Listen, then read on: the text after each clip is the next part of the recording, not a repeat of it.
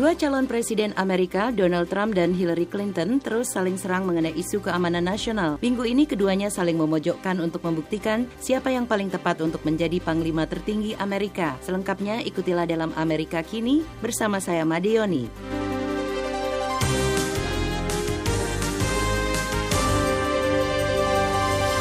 Kepemimpinan para calon presiden jika terpilih bulan November nanti merupakan isu yang membayangi Donald Trump dari Partai Republik dan Hillary Clinton dari Partai Demokrat. Apa yang mereka akan lakukan jika terpilih terkait masalah keamanan nasional termasuk ISIS dan sebagai panglima tertinggi. Meskipun bertentangan dalam banyak hal, kedua calon presiden tampaknya sepakat untuk membasmi ISIS. Immediately after taking office, I will ask my generals to present to me a plan within 30 days to defeat and destroy ISIS. Donald Trump mengatakan segera setelah menjabat ia akan minta semua jenderal untuk menyampaikan rencana dalam 30 hari untuk mengalahkan dan menghancurkan ISIS.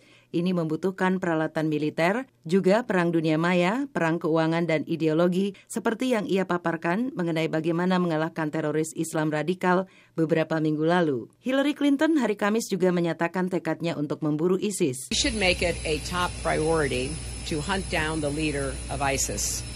Abu Bakr al Baghdadi and bring him to justice, just as we did with Osama bin Laden. Clinton mengatakan akan menjadikan memburu Abu Bakar al-Baghdadi, pimpinan ISIS, sebagai prioritas utama dan mengadilinya seperti yang dilakukan terhadap Osama bin Laden. Terkait dengan operasi itu, menangkap al-Baghdadi merupakan upaya yang fokus pada tingkat tinggi, tapi Clinton kemudian cepat-cepat menjatuhkan gaya kepemimpinan Donald Trump. Last night was yet another test, and Donald Trump failed yet again.